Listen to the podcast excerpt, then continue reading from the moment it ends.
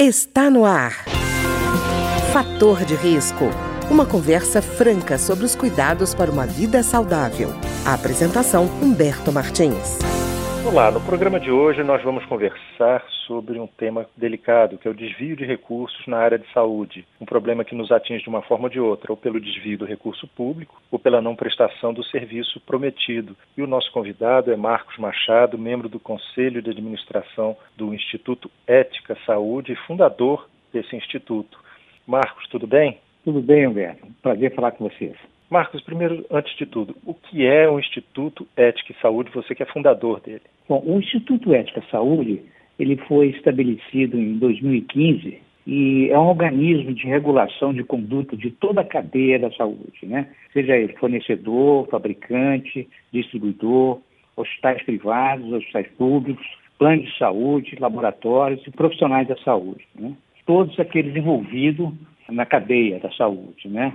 O nosso intuito sempre foi de estabelecer as melhores práticas na relação entre as partes, né?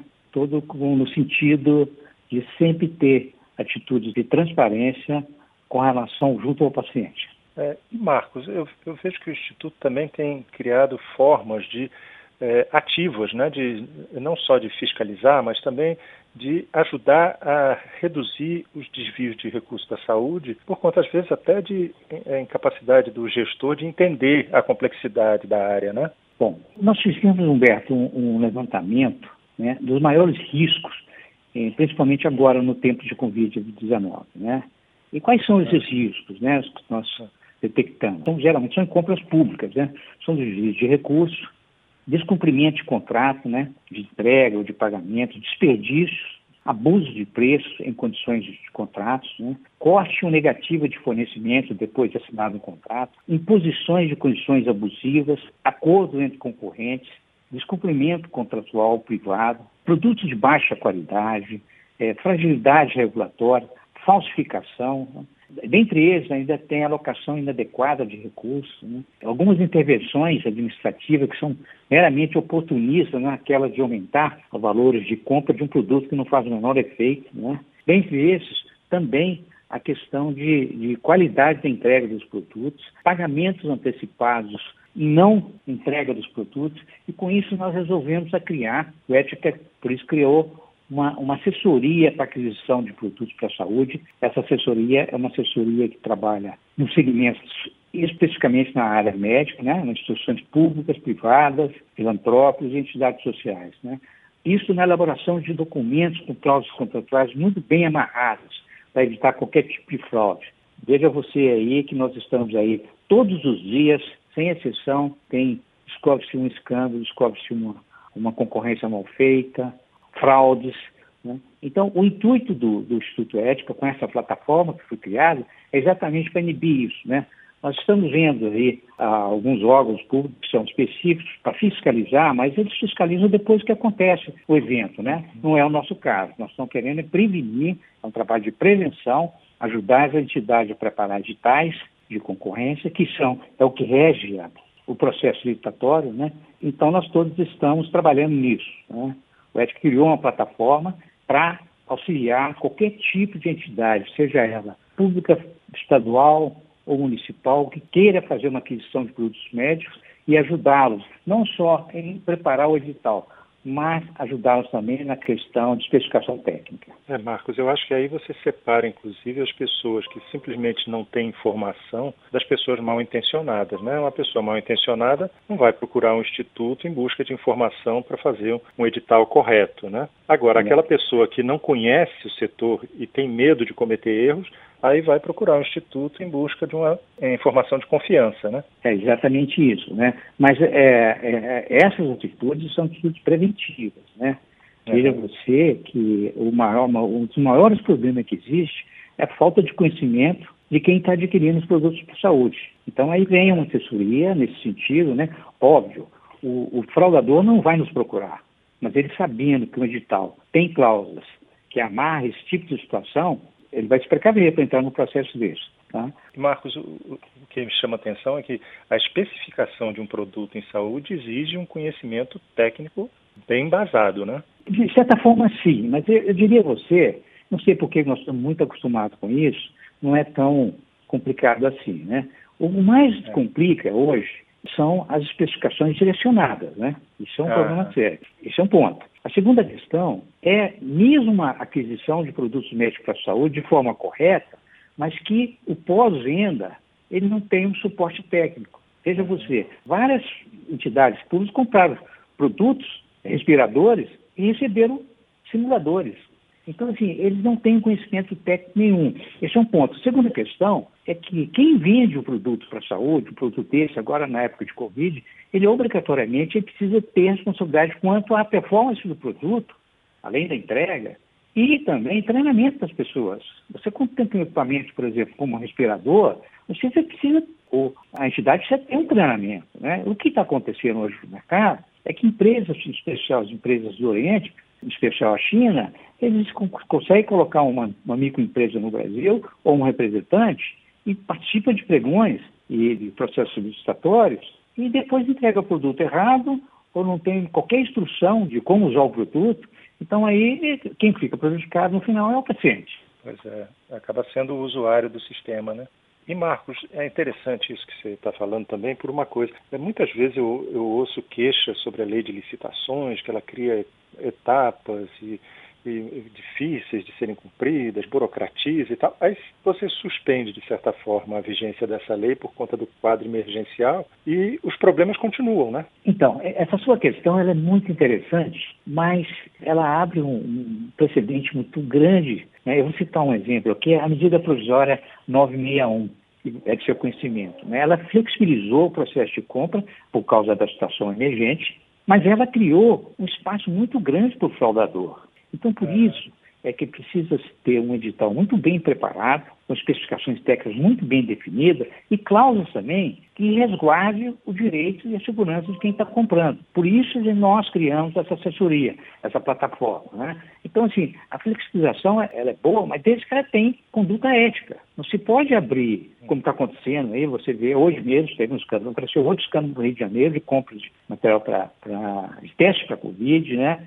Um absurdo. Então, assim, essa questão da flexibilização, ela veio para ajudar, no fundo ela está tá prejudicando, é porque o governo tentou ajudar, né, flexibilizando, mas não é só assim. Produtos médicos é totalmente diferente se você comprar como equipamento para uma indústria qualquer. É totalmente diferente. É, não, e Marcos, eu, eu, vi um caso relatado por uma pessoa que fez é, compra na área de saúde, um outro drama diferente que é simplesmente tinha um contrato de fornecimento de máscara cirúrgica e era um valor em relação ao preço que está aí hoje no mercado era baixo. No meio do, da pandemia, simplesmente o fornecedor parou de entregar. Parou. Disse que não ia mais entregar. E o que, que aconteceu? Para não ficar sem o equipamento, que era vital para os profissionais de saúde, essa pessoa teve que requisitar uma verba e ir ao mercado como qualquer um de nós. Quer dizer, esse momento é um momento duro, né? Muito duro, muito duro. Muito. Este é um exemplo simples que ele está dizendo. Tá? Imagine você, um paciente na UTI, faltando. Tem um respirador e o respirador não funciona.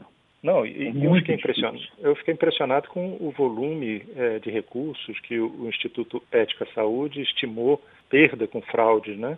Embora o percentual seja de pelo menos 2,3%, pode parecer pequeno, mas como o montante do orçamento de saúde no Brasil, que é 630 bilhões, é muito grande, isso vale 14 bilhões e meio, pelo menos, em fraudes, né? Exatamente. É, exatamente. Isso estou dizendo para você que não foi usado 40% dos recursos disponíveis na saúde, né?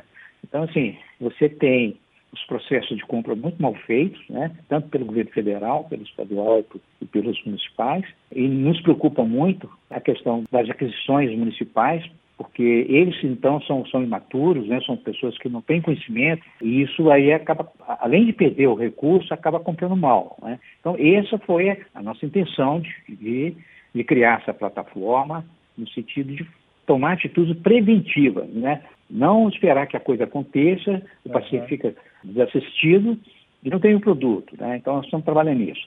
Ou a outra nossa intenção é que essas nossas iniciativas, elas passam a ser é, iniciativas comuns no pós-Covid. Né? Ou seja, uhum. se uma prefeitura, se uma entidade pública tem um edital bem feito, ela pode ter isso como referência para comprar outras coisas. Né?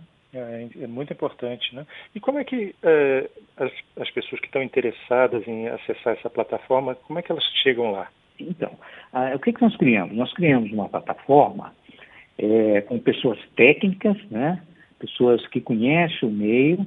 Nós temos uma assessoria jurídica com bastante experiência e toda qualquer questão que é levada ao Instituto através do, do nosso site, né? o interessado solicite ou envia um edital que ele já tem, desde que seja um edital simples, e qual é o produto ou qual é a aquisição que ele pretende fazer. Imediatamente nós levamos para o comitê, analisamos, né, sugerimos cláusulas para que ele tenha total segurança na aquisição, pós-aquisição e, na, é, e com relação também, que é muito importante, Humberto, nós não comentamos ainda, é a questão documental. Né?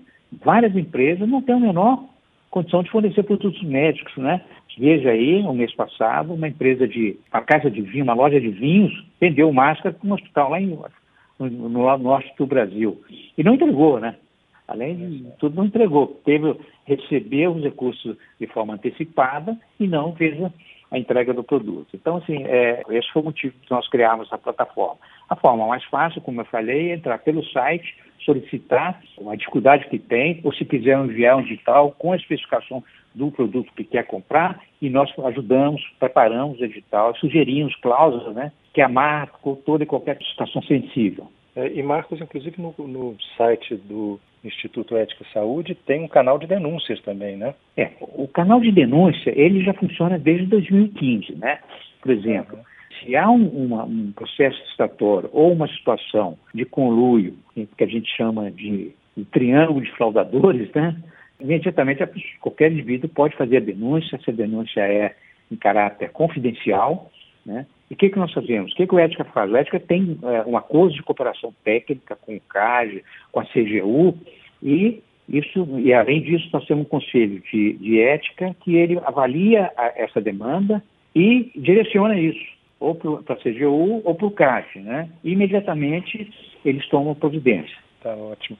Eu queria então agradecer, Marcos, a sua entrevista com a gente. Nós conversamos com Marcos Machado, membro do Conselho de Administração do Instituto Ética Saúde e fundador do Instituto. Muito obrigado, Marcos. Obrigado, é um prazer falar com vocês aí. Estamos sempre à disposição lá no Instituto Ética Saúde. Então, se você quer conhecer o trabalho de apoio a compras na área de saúde de maneira correta feita pelo Instituto Ética Saúde ou quer apresentar uma denúncia, o site do Instituto é www éticasaude, tudo junto, .org.br, éticasaude.org.br. O programa de hoje teve trabalhos técnicos de Ricardo Coelho. Se você tem alguma sugestão de tema ou comentário sobre o programa de hoje, basta enviar uma mensagem para o endereço eletrônico programa fator de risco, tudo junto, arroba gmail.com. Até o nosso próximo encontro. Fator de risco, um programa com dicas para melhorar a saúde. Uma produção da Rádio Câmara, transmitida por emissoras parceiras de todo o Brasil.